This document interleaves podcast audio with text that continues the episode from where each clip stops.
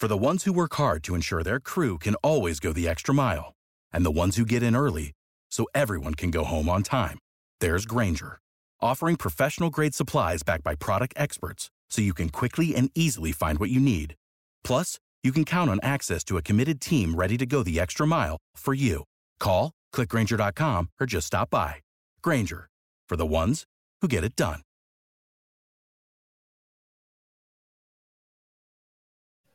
Good afternoon, Zinger Nation. My name is Logan, and this is Moon or Bust, your place for all things crypto at Benzinga. Sounds like my mic might be a little bit loud, Ryan. I'll let you uh, give me some feedback on that. But how you doing today? What's good? I'm doing well, Logan. Thanks for asking. You sound just fine, so I don't think you have to do anything. All right, awesome. Uh, today we're going to be talking about DAOs. What are we in for? Uh, we have a lot of stuff to talk about today. We're going to go over some common types of DAOs. So, your governance DAOs like Uniswap, some of those application DAOs, as well as investment DAOs, collector DAOs with NFTs. We have a special interview coming up with John Paller, played a big role in ETH Denver, part of the Spork DAO, as well as Opolis. So, our interview will be about Opolis, which is a DAO tooling kit for you know payments and, and different things. We'll learn more about it when John comes on at 2 30 p.m. Awesome. And Ryan, for anybody out there who has no clue about DAOs, why should they be interested? Why should they stick around through the episode? So I'm super bullish on DAOs. I think they're one of the most flexible tools in cryptocurrency, and we see DAOs popping up everywhere right now. saw Denver Broncos DAO trying to buy the Denver Broncos. That's probably not going to happen because they need to raise four billion dollars. Uh, but we saw the Constitution DAO try and do some cool stuff, uh, and they made news a lot.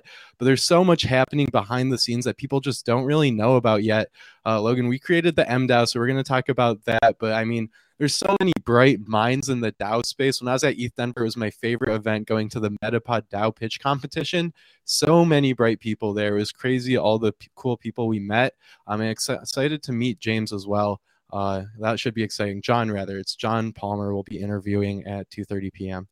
Yeah, Ryan, I think DAOs are the future. They can do just about anything you want them to. Going to be a super, super exciting episode. We'll take a look at some of the coolest DAOs that are out there and then talk to some of the experts in the DAO space, which are oftentimes like the people who created Ethereum to begin with, right? That's what those guys are, are doing now. So this is Moon or Bust. Smash the like, stay tuned. Let's talk about some DAOs.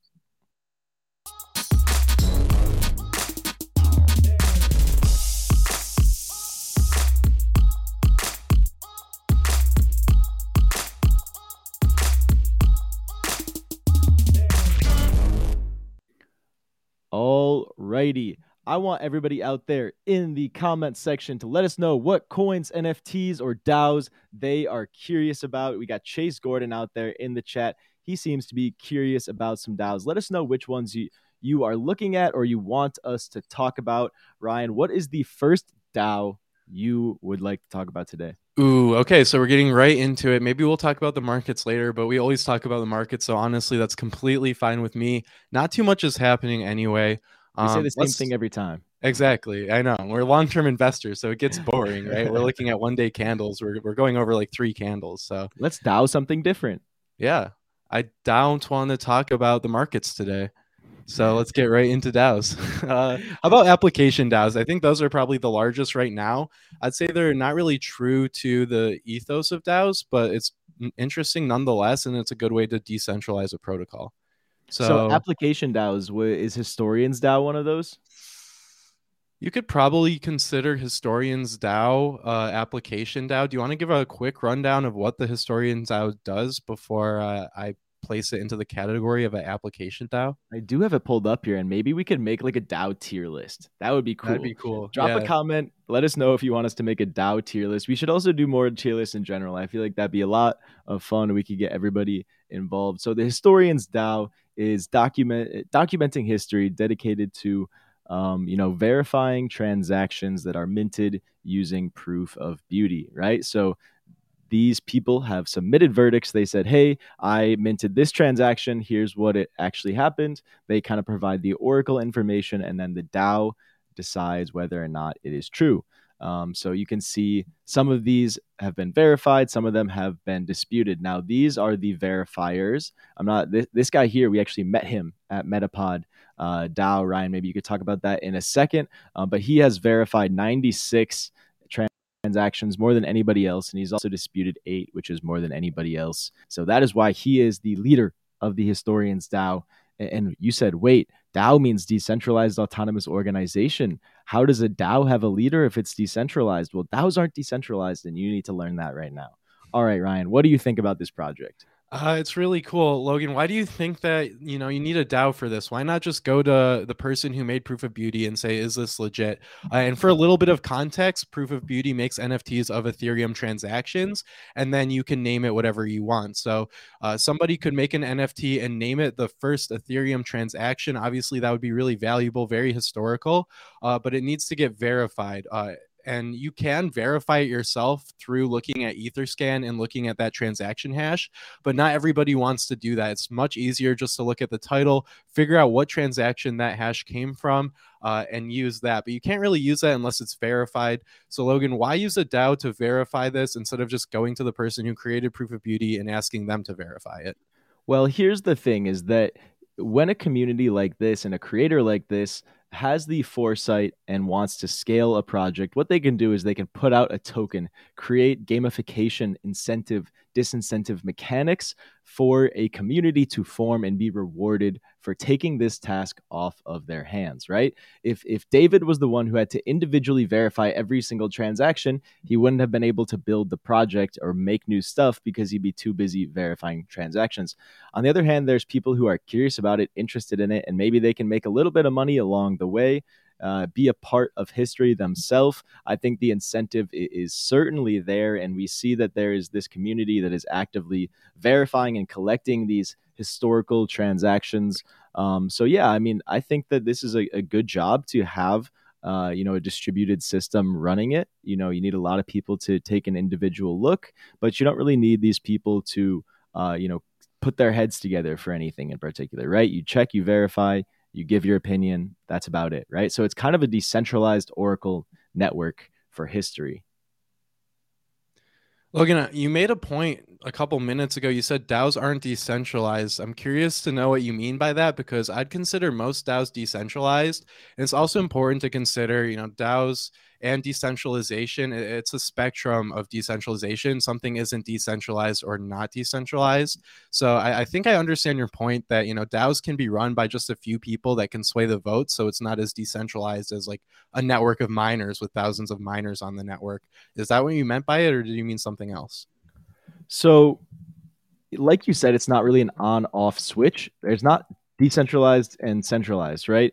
Um, oftentimes it's somewhere in between, and that could take a lot of shapes. So a lot of DAOs, uh, you know, for the sake of transitioning from Web two to Web three, copy these Web two structures to start. And actually, those are the DAOs that have seen the most success. If you try to over decentralize something, over flatten the hierarchy, you're not going to be able to get anything done. If, if you want to have a team with a project manager that's leading the way, then you're going to have to have a hierarchy. It's not necessarily decentralized. Um, you know, if, if you take a look at, you know, Uniswap, for example, most of their governance tokens are held by, you know, a handful of, of VC wallets, right? And they give those out to the universities to make it look and sound like it's more decentralized, but the universities just vote however the team wants them to, right? So it's, uh, you know, there are varying degrees and difficulties of decentralization. That's why I said, you know, assume to start that most DAOs are not going to be truly decentralized in the sense that you can, you know, use it trustlessly, store value trustlessly, um, you know, use this application trustlessly. I mean, you can't even use Polygon trustlessly, right? It's very centralized still. And that's not talking down on it. I'm just saying these are the way things are right now. Take that with a grain of salt and figure out how we can work towards something that's a bit more decentralized each day. Logan, we have a couple questions in the chat I want to get to super quickly. Patrick Starr, big Axie guy in the chat, is asking for our Axies. uh, bad news, Patrick. Those actually aren't our Axies. Axie Infinity uh, gifted them to us. Was it through a scholarship program? We don't have true ownership. We're only allowed to play with them. Uh, but maybe they want to do a giveaway. So we can ask Axie Infinity, see if they want to give away those uh, Axies and then run a giveaway. That'd be fun. Yeah, it would.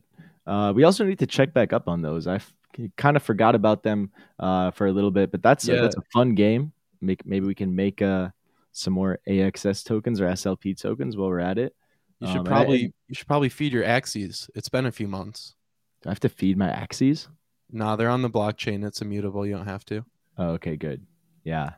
That's We why also- I got them in the first place. I can barely keep a plant alive, bro, let alone a pet. Logan, you see this comment by Trade Green here asking about ApeCoin. It's hovering around $10. I've been tracking this for the past few days. Obviously, now it's one of the bigger positions in my portfolio. Uh, I've been checking it probably a little bit too much considering I haven't even claimed the token yet. Uh, but I have a feeling I might be holding it until I regret it. That being said, I mean, there's so much that can ApeCoin can do that hopefully I won't regret it. Hopefully we'll see new all-time highs. Uh, but Trade Green specifically is asking about where we see this coin going in the next one to two months. I'll give my take first, Logan, and I'm curious to know yours as well. Mhm. So, if you guys aren't aware, Bored Ape Yacht Club is making Metaverse Land, and it's going to be one of the biggest, if not the biggest, NFT drops in history. They're releasing 200,000 plots of land. So, the first sale is going to be within the next couple weeks, and that will be 100,000 NFTs. The price isn't certain yet, but we predict it's going to be around half an ETH to get your hands on a piece of Metaverse Land by Bored Ape Yacht Club. And I think they're going to be using ApeCoin. It just makes sense. They said that it's going to be used for future purchases of Yuga Labs. So that's one of the theses I have that could pump ApeCoin. I mean, there's, there's so many NFTs in that collection 200,000, 100,000 launching in a week or two. So, I mean, that could drive demand alone for ApeCoin. Right now, it's pretty much all speculation. We saw some utility come from like Time Magazine accepting it for subscriptions. I saw 11 tweet that they were going to accept it for hmm. payment too. Only makes sense. It is 11, it is Miami. Uh, but I have a feeling that a lot of new NFT projects will start accepting ApeCoin and a lot of new games will start accepting ApeCoin. It could be a good way to market new NFT projects, get bored ape holders into their NFT projects. So I am bullish on ApeCoin. That being said, we haven't seen a successful airdrop of tokens, at least to my knowledge. I mean, it's hard when you gift people tens of thousands of dollars and expect them to hold onto the token and not take some profits. So I think that's what we're seeing right now. But I mean, ApeCoin probably has more utility, or at least will have more utility than these other airdrops. I mean, we saw ENS, we saw Uniswap. A lot of these you could either do nothing or you could stake it. With ApeCoin, you can actually make purchases. You will also be able to stake it. And Mutant Ape and Bored Ape and Bored Ape Kennel Clubs will all be able to be staked very soon here to get Ape coins as well. So that'll be really interesting. I wonder if that's going to affect the price to the downside though, because now the holders of ApeCoin and the holders of any of the NFTs from Yuga Labs collection, uh, from Bored Ape Yacht Club, Mutant Ape Yacht Club, and Kennel Club will be able to earn these Ape coins. So there's potential for some downward pressure from that staking. Returns will probably be pretty high. Uh, so I mean, I see it doing well because of that future utility, but there's a lot of uncertainties. So definitely take everything with a grain of salt, do your own research, and only invest what you're willing to lose, especially in a coin that's only a few days old that's very volatile. That's my take, Logan. What do you think? Ryan, this is my own research.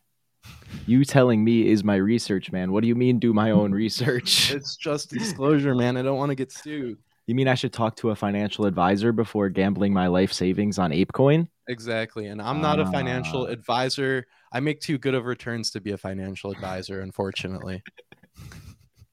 they won't trust you with that type of gains.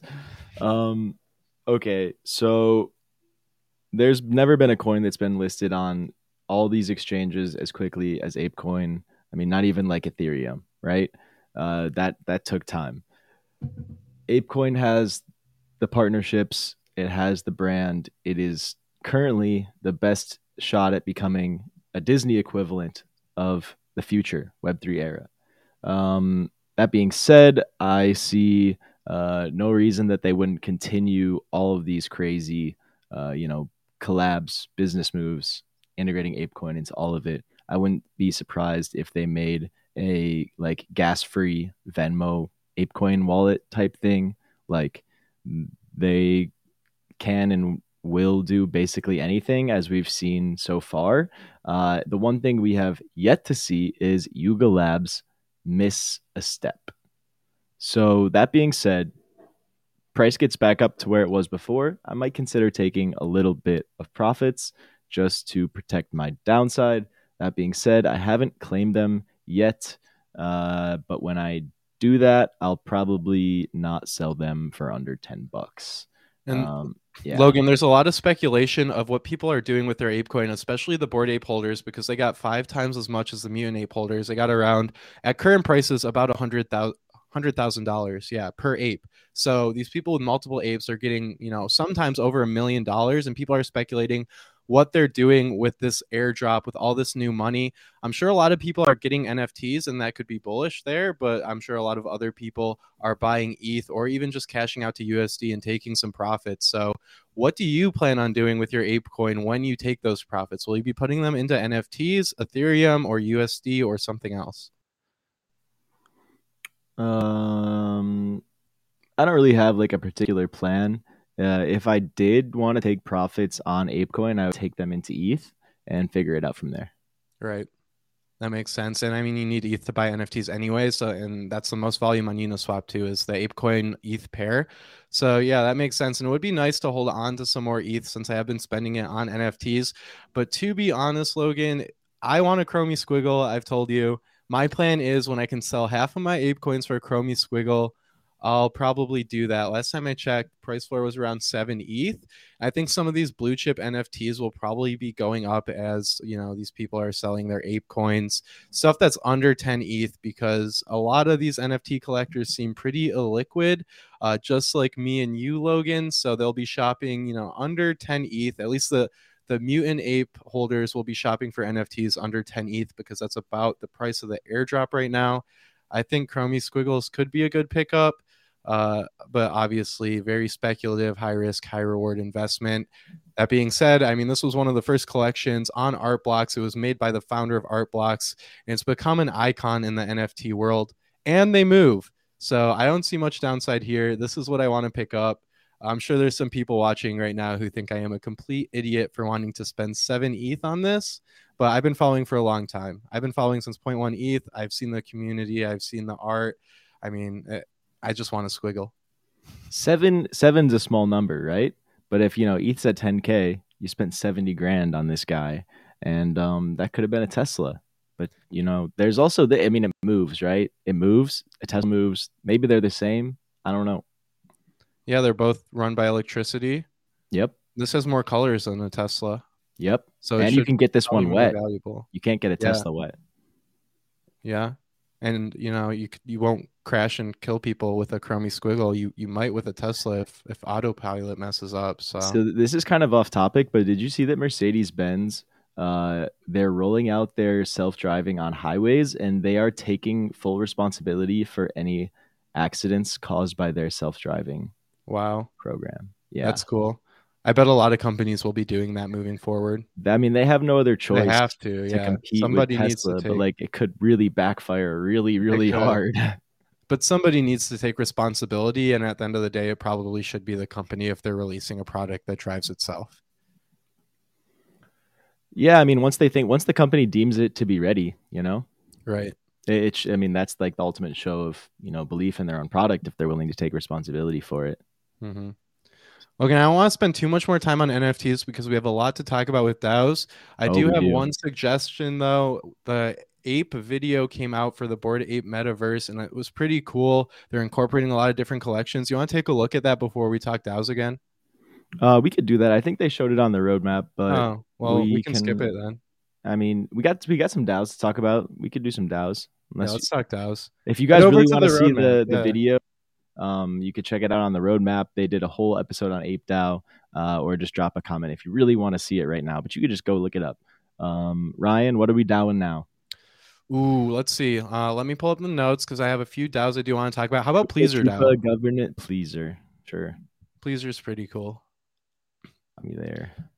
So Pleasr DAO is a NFT collector's DAO, which I think these will get really big because a lot of people do want exposure to these high-end blue chip NFTs, these one of ones or these grails from really big collections, and not many people can afford them or want to risk all that money on such a speculative investment. But with a DAO, eh, you know, it brings together a community of like-minded collectors where you can pool your money and invest in these high-end assets you could otherwise not afford with a community behind it. So that's really cool. Uh, and this Pleasr Die, I mean, they get some unique NFTs. They have the original Doge meme, uh, which was auctioned off as an NFT. They have the Wu Tang Once Upon a Time in Shaolin. I mean, they have some really cool ones. I'm not sure how much their treasury is worth. Uh, but yeah, I mean, this is just one example of a different type of DAO. And I, I think we need uh, more semantics around DAOs to actually explain what these organizations are because you can have a decentralized autonomous organization for a sports team and you can have one for NFT collecting, right? So they're so different, but yet they're all called DAOs. It's kind of hard to understand all these different applications when they're all the same name. Uh, so yeah, I don't know. I just kind of went on a tangent there. I think we should name DAOs differently. Yeah, that was just like the worst name. Like crypto names in general, uh, just suck. You know, like crypto is math, but we use it for money and like ownership and tokens. And Web3 is not that much better because what does that mean? Decentralized? Well, nothing's really decentralized yet. So, yeah, I mean, we're, we're on the same page here. None of these names are good, but like it's really hard to, you know, come up with better ones or explain the difference to normal people so I think we're kind of kind of stuck. Just like being stuck, the like count is stuck. And Kendra Duke just reminded us don't don't forget to hit the like. Don't forget to hit the like button. Um yeah, so I mean that's the, you know, terminology rant. We could probably go on all day with this, but are there any cool other cool examples of DAOs we should pull up? Yeah, I think grant giving DAOs investment DAOs are really cool. But before we do that, uh, can we find Koopa Troopa's DAO landscape chart? This is one of my favorite frameworks in DeFi explaining uh, a topic here. And there's about 50 DAOs on it, but it's really interesting. And it gives you a good idea of all the different types of DAOs currently in the blockchain space. Logan, if you scroll down, the full chart should be right there. Amazing. All right, so we have investment DAOs like Metacartel and the LAO Flamingo DAO. These are DAOs where investors come together, pool their money, and make investments together. You know, they're investment driven DAOs. There's also grant DAOs, which are really interesting. Some of the biggest DAOs, to my surprise, are grant DAOs. So Metacartel Ventures, very big DAO. Same with Moloch DAO, which was the first grant giving DAO. The people in these DAOs literally donate their Ethereum to the DAO without any expectation of ever getting it back. It's meant to be given out as grants to develop the Ethereum ecosystem, which I think is really cool. Logan, you're shaking your head a little bit. What are you thinking? I am trying to save this image so I can put it full screen out there for everybody, and my computer is not working, and I am that that is malarkey. That is malarkey. I'm gonna take a screenshot. I can't find even, a better way. I can't even imagine how our Spotify viewers feel right now. Shout out to all the Spotify viewers. Shout out to the Apple podcast listeners too. I'm messing with y'all. But yeah, I mean, like this group DAOs really well, and this is exactly what I was saying earlier. There's so many different types of DAOs, and they do completely different things.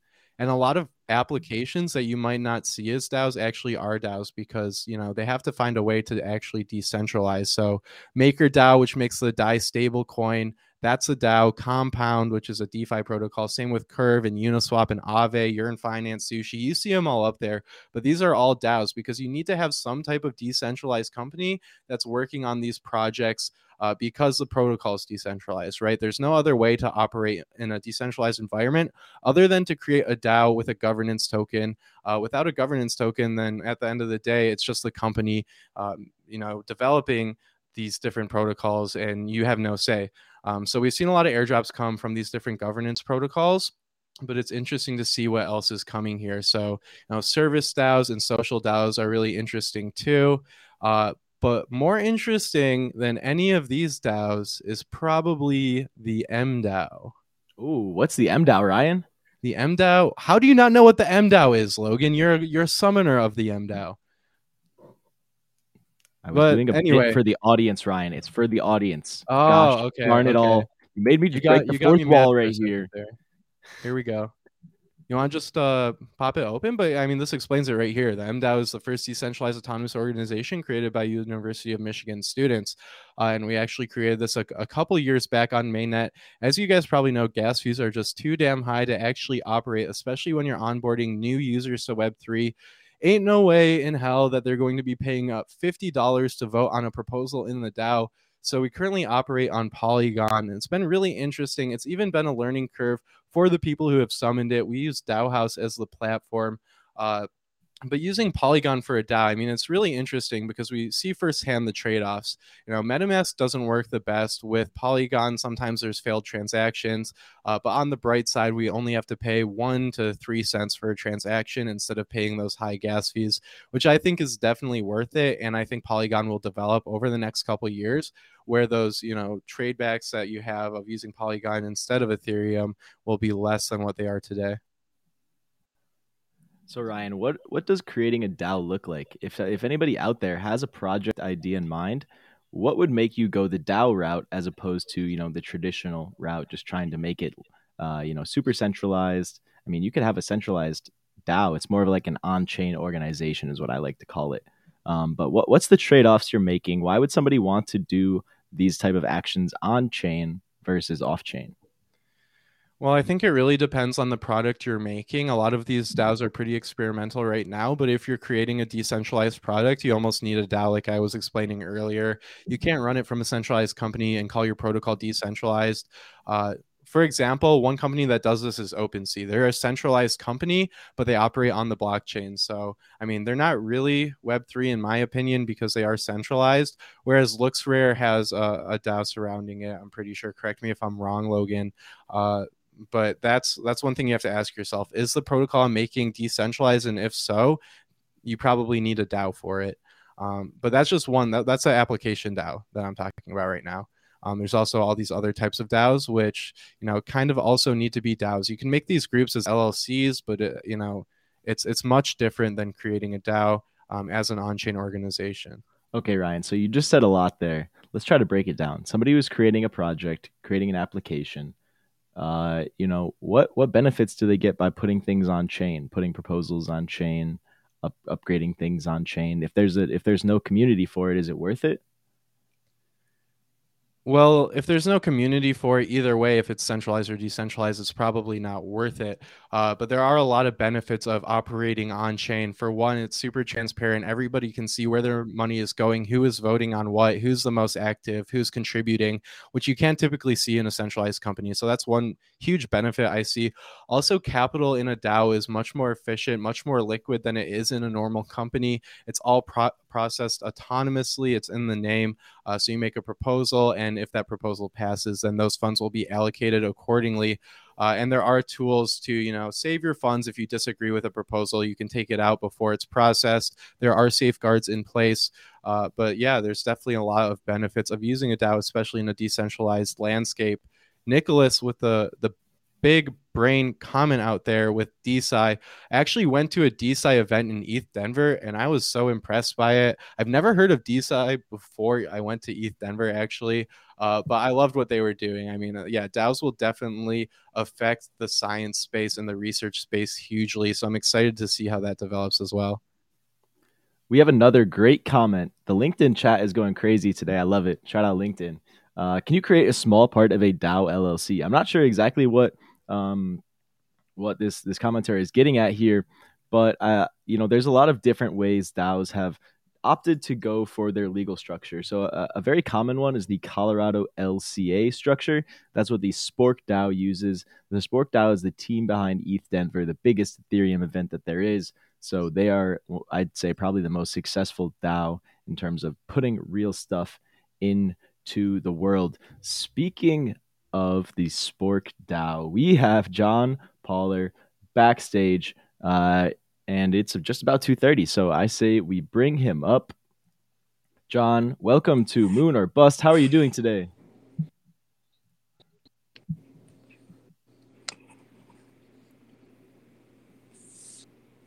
Hey, John, can you hear us? Uh, not really. Not not able to hear us?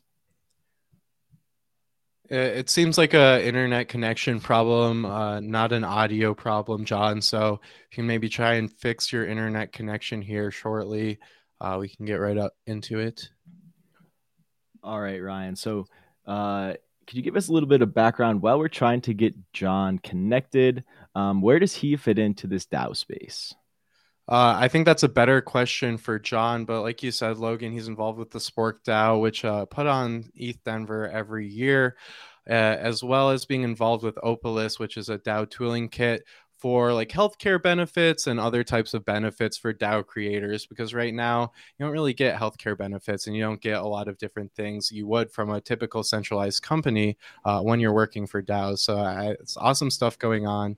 Looks like we have John back with us. Um, not sure if he's frozen. John, how are you? Can you hear us okay now?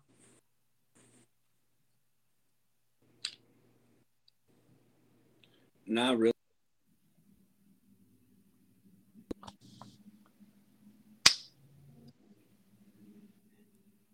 Hey, John. You know how to book flights and hotels. All you're missing is a tool to plan the travel experiences you'll have once you arrive. That's why you need Viator. Book guided tours, activities, excursions, and more in one place to make your trip truly unforgettable. Viator has over 300,000 travel experiences to choose from. Everything from simple tours to extreme adventures and all the niche, interesting stuff in between. So you can plan something that everyone you're traveling with will enjoy. Real traveler reviews give the inside scoop from people who've already been on the experiences you're considering. So you can plan with confidence. Free cancellation helps you plan for the unexpected. And 24 7 customer support means you can travel worry free. Download the Viator app now and use code Viator10 for 10% off your first booking in the app. Find travel experiences for you. Do more with Viator.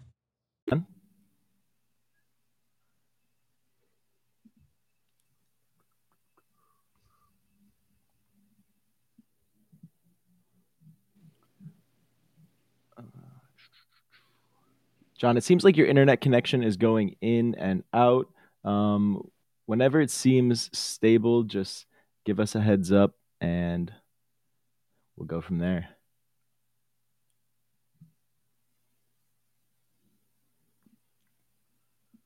Logan, well, John is troubleshooting. We didn't get to talk much about grant giving DAOs as well as I mean, we talked about investing DAOs. Maybe we can pull up like the Moloch DAO or Metacartel, go a little bit more into detail on one of those because those are both huge DAOs on Ethereum. Really interesting stuff. Either that or we could give DAOhaus a shout out because they've helped us so much with our DAO. And I mean, it seems like there's people in the chat that are interested in either creating a DAO or joining a DAO, and DAOhaus makes that really easy. So, you know, that might be a better idea, honestly. All right. I think we've got John now. Oh, did you jinx it, Logan? I jinxed it. I jinxed it. It was good. It looked like smooth connection. Yeah, there we go. All right. Another try. Hey, can you hear us?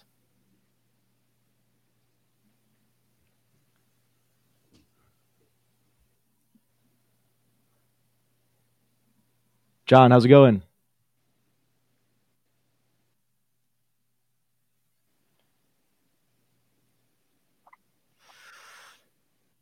John, I'm not sure if uh, if it's the audio settings that might potentially be messed up.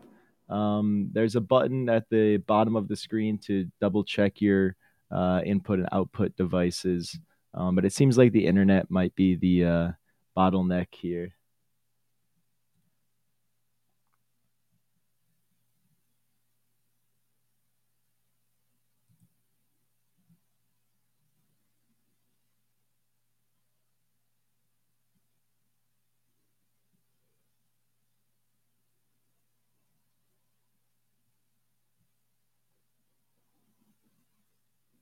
Hey, John, let us know if you can hear us.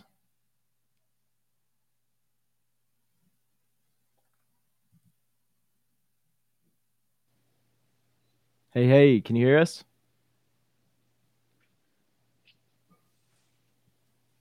John, are you able to check your audio settings to make sure your output is uh let me see if I can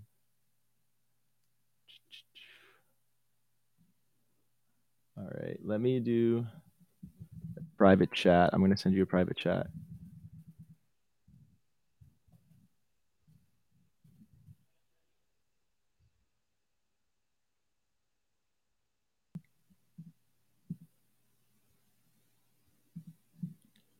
John, I sent you a private message. I'm not sure if you're able to hear us. Uh, your your audio settings might be messed up.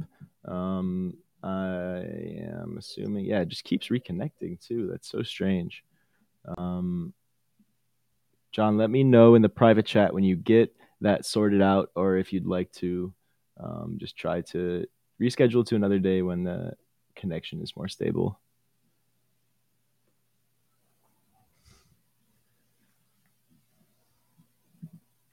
You want to get into DAOhaus, Logan? Oh. I think we can hear you, John.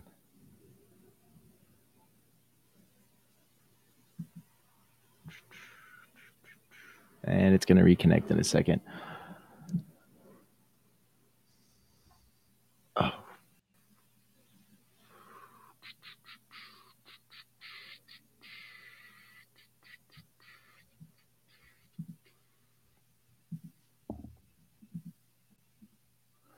Alrighty. Okay.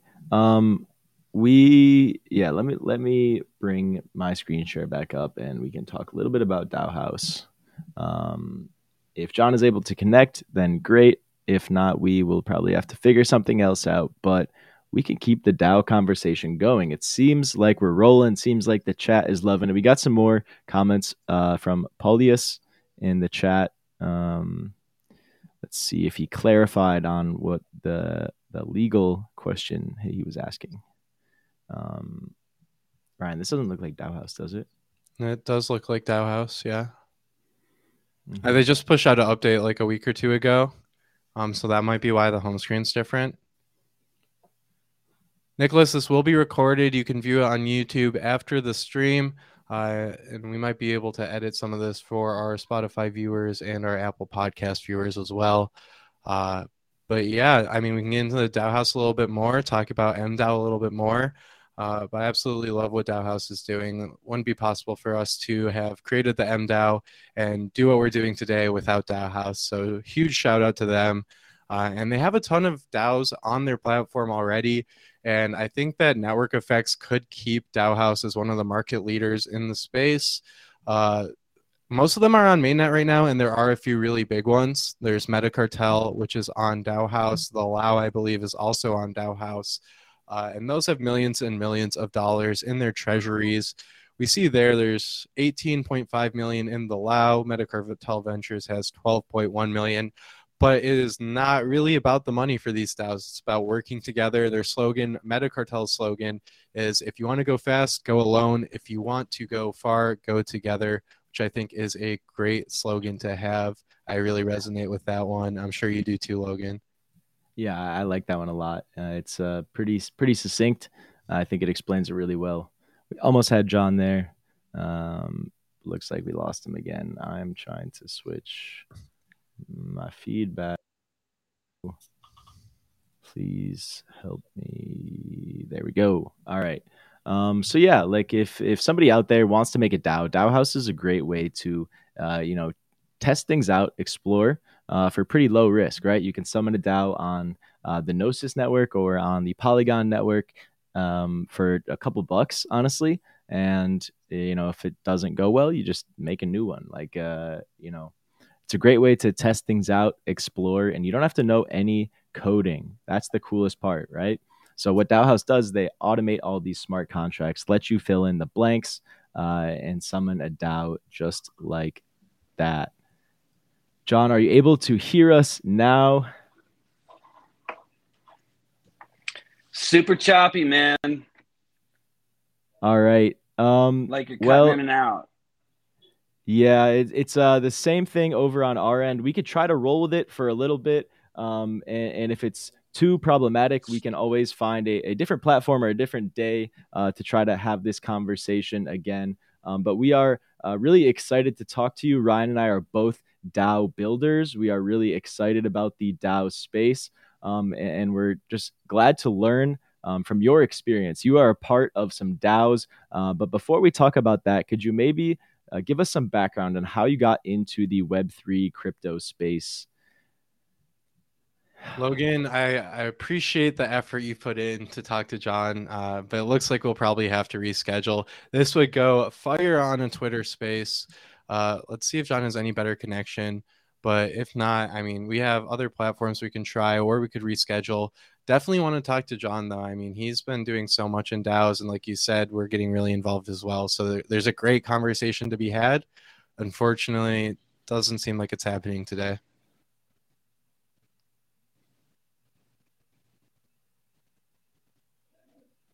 Yeah. All right.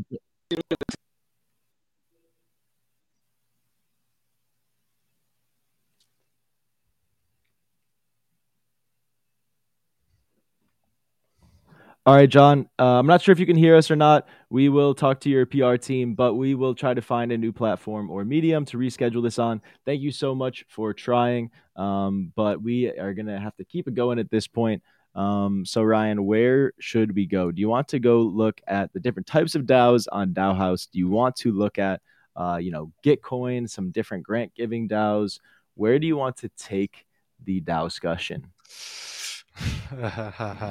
um, I want to look at Metacartel DAO, but I also want to look a little bit more at DAOhaus. So I, I guess we were going with DAOhaus. Maybe we uh, stick with that for a little bit and then move on to Metacartel. You could even create a DAO if we wanted to. That could be fun. I also don't just want to throw up a random DAO we're not going to use on DAOhaus's platform. Um, so yeah, maybe not. Here we have twelve million dollars in the Metacartel's venture DAO. 71 active members, 96,000 outstanding shares, giving each share a value of what, $1,200? Give or take? About right. Or $12? Uh, 10 would be 960k. $12. 9.6. It's no 100, 120 bucks. There you go. That's why they pay you the big bucks. Uh, so let's check out some of the proposals. Maybe we can even find our, ourselves in here. DAO member of the month. Now that's a cool one. I like yeah. that. It was Victor too. That's uh who we met. He's a UMich alum, fellow alum from uh Michigan, law student uh back in the day, did some law and now he works for DAOs. Very nice, very nice. So I want to hear what questions you guys have about DAOs out there in the chat. Uh, they could be super beginner or super expert. We'll try our best to answer them all. Um, but so let's go back to Paulius's question for a second. Uh, if a cannabis organization wants to utilize in real life investments, you need accredited investors.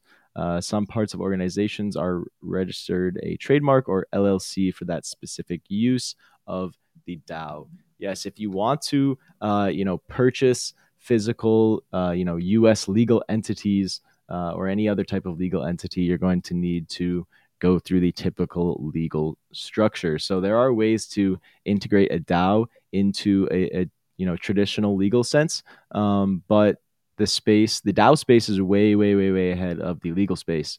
Um, so the legal space has some catching up to do, uh, some optimizations that are probably going to take many years. Um, and at, at, that point, you know, we'll see DAOs really take over and really be able to execute on a, a lot of different levels uh, and mediums. But for the time being, there's a lot of limitations, and that's why the people who are in the space are there. They always love solving new problems, and this is the uh, the one that they choose to focus on right now.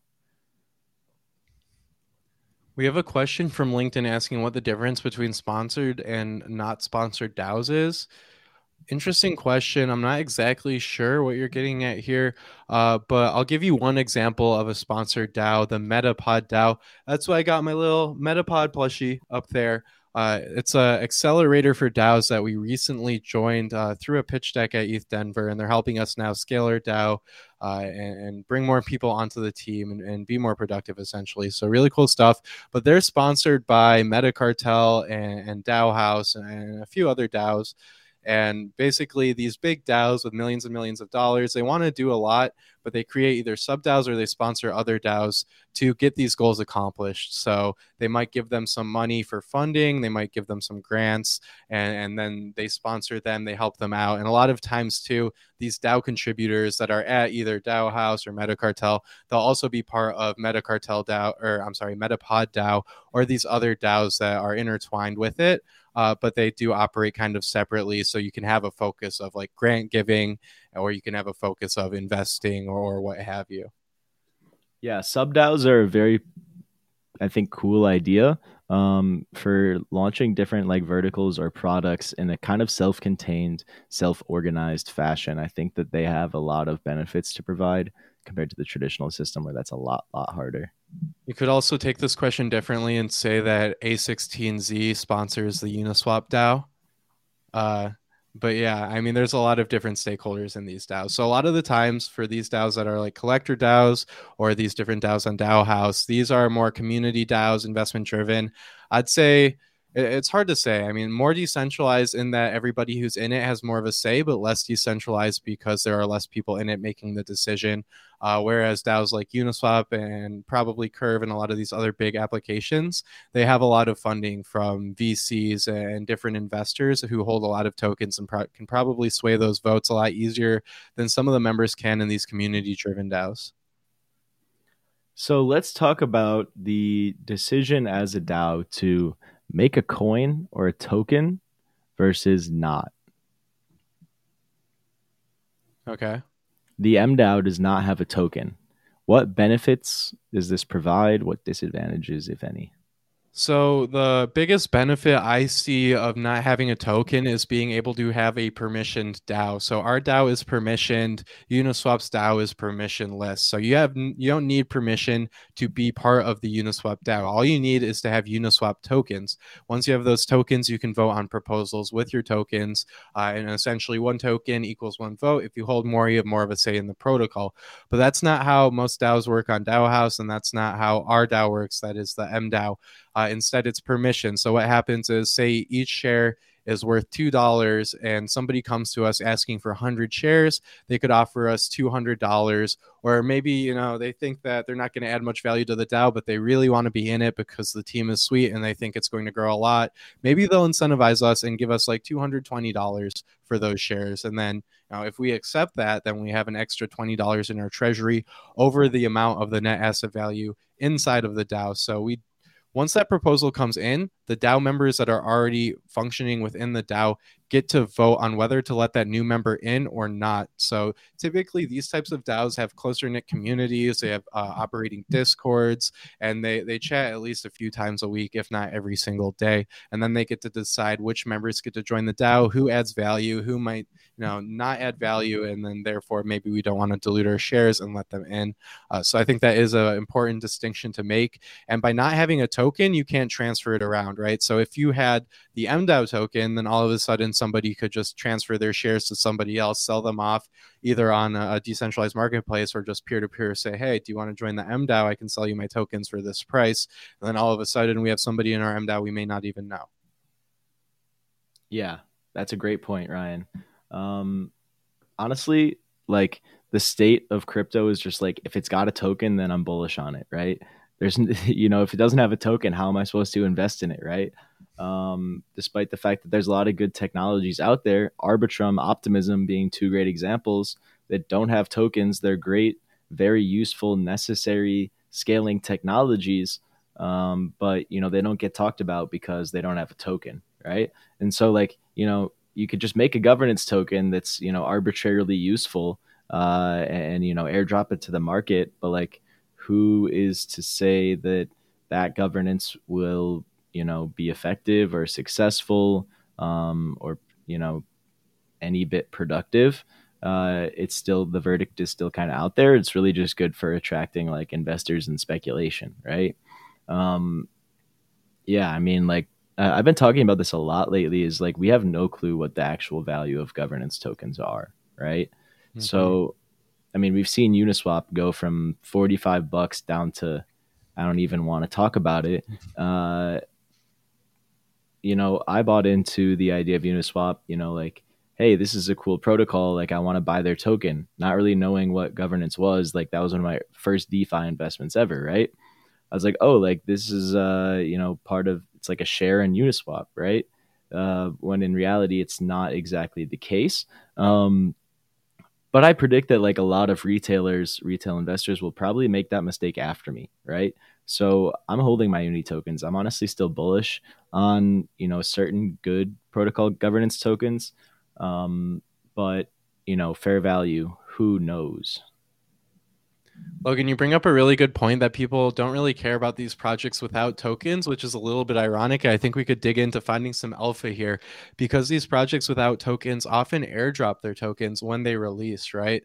So I don't know. Arbitrum said they weren't going to release a token. You were talking to me about it like a week or two ago, where now maybe it's in the cards. Uh, same with like ZK Sync, same with uh, a few of these other protocols you mentioned but that's interesting, right? To me, if I see a protocol that's getting really big and they don't have a token, I think they'll probably be releasing a token sometime soon. And the only way to really do that is through an airdrop, unless you want to create a security. Uh, so that's pretty interesting stuff. If you see these big protocols and they don't have tokens, I would urge you to use it at least one time because just in case they say if you've ever used this protocol, if your if your wallet has ever been connected to our application before we had a token, before you had any financial incentive to really use our program, you're an early supporter. Uh, before the masses come in with the token, we're going to airdrop it to you. Uh, I think that's something to point out because, like you said, people just don't really care about these programs that don't have tokens. You know, people are more willing to use Sushi Swap because they have sushi tokens and they want to use the platform because they've invested in it, uh, or they might just simply want to invest into a token because they think it's a useful protocol. Uh, but I think that alpha is there for those protocols that don't have airdrops or don't have tokens yet because you could potentially be getting an airdrop in the future. Definitely something to look out for. Obviously, nothing is is guaranteed by anyone. Um, but yeah, I mean, I've used these protocols a handful of times. We'll see what happens. Like there's not too much harm done. Uh, at the end of the day, got some you know new experiences, got hands on with some new protocols, new technologies. So always always going to be a good thing to you know further your education. Uh, if not, get yourself an airdrop while you're at it. So where do you want to where do you want to go with this, Ryan? I'd like to stay on the topic of airdrops. I've uh, maybe talk about Mask token uh, because mm-hmm. that's been talked about quite a bit recently. MetaMask sounds like they're releasing a token. Has it been absolutely confirmed? It's pretty much confirmed at this point that MetaMask is releasing a token. We don't really know when though. Uh, do you have any more detail on it? You do a little research. I do not know a whole lot about the MetaMask token, um, but like let's see, let's let's let's see what we can put together here. So MetaMask's use case and only revenue stream currently is the small fees they take off the top of their their exchange, right? Um, it, they give well, you they access to wire. They technically don't have an exchange, but yeah, wire transfers, um, and they do take a fee from trading through their wallet interface. So I believe that MetaMask is actually a DEX aggregator, so it's similar to 1inch that you go in, say you want to trade Ethereum for USDC, you can go straight into your MetaMask wallet and make a swap. And what it does is it'll route it to Uniswap, it'll route it to Sushi Swap, it'll route it to QuickSwap, and whatever decentralized exchanges it uses. I think it's like five to 10 of them. And then whatever has the best price, it'll execute on that platform. So it makes it super easy. They do take a fee out of it. I'm not sure what it is. I think it's like 0.1 to 0.3%. It's nothing too, too crazy but yeah, that was a rumor that was circulating around a few months ago was you should be using MetaMask swap feature if you want to qualify for the airdrop. Obviously, that's not confirmed, but I believed it enough to do it on all my MetaMask wallets just in case. It seems like they probably won't be giving it away for just having a MetaMask wallet because, like, we have five MetaMask wallets and like there's millions of MetaMask wallets at this point. It just wouldn't really make sense. The gas fees would be more than the airdrop at that point. You have to remember it, it it's probably going to be a valuable airdrop in terms of market cap, but each individual person probably won't be getting too much money because there are so many people that already have MetaMask. Whereas some of the other airdrops, like ENS domains, was a good lump sum of money, uh, but that was like 140,000 people that had an ENS domain. And then, you know, the Mutant Ape Bored Ape drop, that was 30,000, 25,000 people. But MetaMasks will probably be like a million. So, Logan, this is really interesting. They've probably given a lot of thought into how to distribute their token fairly. Do you have any ideas or any predictions on how they will actually end up distributing their mask token when it launches? So, first question I have for you is what is a MetaMask wallet? Uh, just, you know, signing up with uh, MetaMask. I guess you don't technically sign up, but generating Right. a MetaMask wallet. Right, but how do you I tell see what that? you mean because you, you, can just that, right? MetaMask should be able to tell. I would think they would be able to tell if you downloaded on Google Chrome. If you downloaded MetaMask on Google Chrome and, and generated a seed phrase on their platform, I would think they would be able to tell. Um, well, I may be argue uh, like we're not sure, right? I'd say I'd argue against that because that might be a privacy and security concern. Well, the one thing that they can say is, hey, which of these wallets are full, right? Wh- which of these app users have their private key, uh, you know, loaded into our wallet application, right? So from there, they could make that cutoff, that top level distinction. I think they might. They might say which wallets are loaded in here and active at least once a month. Um, they might say which wallets are loaded in, have the private key, and uh, have used the swap, right? Or use the swap once a month, right? So we have to think about what type of information they're able to track and able to reward um, before we can, you know, make any serious guesses on who's going to get what, right? So according to ConsenSys, MetaMask has uh, over 10 million monthly active users now. And you know how many this is partly owned by JP Morgan. when we got our MetaMask wallet slogan? Do you remember? No I clue. Five thousand a month No way. active users. Yeah, isn't that ridiculous? What in 2017, 2018? Yeah, Jeez. That's ridiculous. came a long way. Oh my god. And I remember seeing when it hit five hundred thousand too. It was like a year ago. Wow. I mean, this wow, this later half of the year though, it's definitely just through NFTs, and then like that first half a million was through the DeFi boom. So it's interesting to see how that developed too. Mm-hmm. Yeah, this is crazy. Actually, I have the chart right here. Um, check that out. Yeah, we started using it before this chart started. that's cool. But another thing to consider is MetaMask will probably be launching a DAO with their token. This is how they're going to be decentralizing their protocol, as with all these other airdrops, right? So a question that people are asking who are doing these airdrops is how do we give the most tokens to the most active and most valuable people within our ecosystem? So we've seen a few different ways of how people have done this. LooksRare did it through trading volume on OpenSea.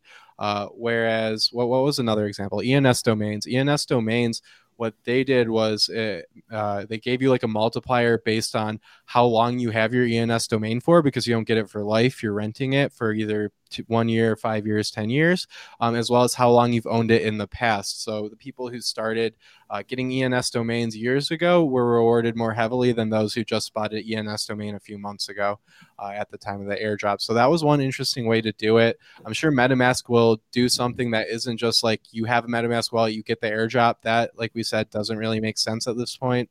Um, but it's interesting to see how these developed. Like the, the first major airdrop was Uniswap, and that was just if you've used Uniswap before a certain date, you get 400 tokens. Uh, so we've definitely improved since then. And I think MetaMask will do something really interesting. I hope it's based on time because then we would be rewarded very heavily. Uh, but it could be based on volume. It could be based on a, a plethora of different things. And it, it might be like all of the above, right? It could be time, the amount of money you've spent on different protocols, uh, the amount of times you've done swaps on MetaMask. I mean, it- it's really anyone's guess, but I bet they're thinking long and hard about how to actually distribute these tokens because MetaMask, to my knowledge, is the platform with the most active users on it that's ever planned on doing or has done an airdrop so they can really leverage that to you know benefit the holders that will be most valuable to them in that DAO right Definitely. I'm thinking about it more. So like MetaMask quotes you your gas prices, right? You Mhm. say yes, and then I'm sure that MetaMask sends it to the ETH client, so they could probably see like, hey, all of these transactions were sent from a MetaMask, uh, you know, server to the client, right? So you could probably figure out how which wallets use MetaMask at, to which extent by tracking uh, who sent the transaction to the client. I'm not sure if that's stored on chain though, right? So I guess they'd have to go through their own records, and uh, I don't really see a problem with that. Yeah, I don't either. All right, let us know what you guys think about the Mask airdrop. Do you use MetaMask? Do you use a different wallet? Do you have any crypto or NFTs to begin with? Uh, if not, what's stopping you? Let us know. Also, before we forget, smash the like button. We got everybody out there on LinkedIn. Make sure you go check out our YouTube channel as well uh, and follow us on Twitter also. Um, I'll pull up our Twitters, Ryan. If you have anything else, the last 60 seconds of the show today, uh, please take it away. Uh, Twitter said I wouldn't get uh, verified on Twitter until I have 1,400 followers, and I currently have 1,019 followers. So I need 381 of you guys to follow me on Twitter so I can get verified. Once I'm verified, Snoop Dogg said that uh, he'll come on the show. So make sure to do that. Uh, yeah, not financial advice. Do your own research. Snoop Dogg may or may not actually be coming on the show when I hit 1,400 followers. Yo, yo. This was a pretty fire tweet. It should have gotten more love. Look Yeah, I at look at the so, price too. I predicted. Uh, I'm so good at predicting airdrop prices. Yeah. The day of. The day of, yeah. All right. Make sure you guys follow us. If you're not following us already, what are you doing? Come on now. Um, that's about it for today's show. Hope you enjoyed us talking about DAOs. If you did, make sure you let us know with a comment and like. Uh, make sure to smash Ryan's face as well with your mouse. Left click, right click, save as. Anything else you want to leave the folks with on this Mutant Monday afternoon? Ryan McNamara. WAGMI.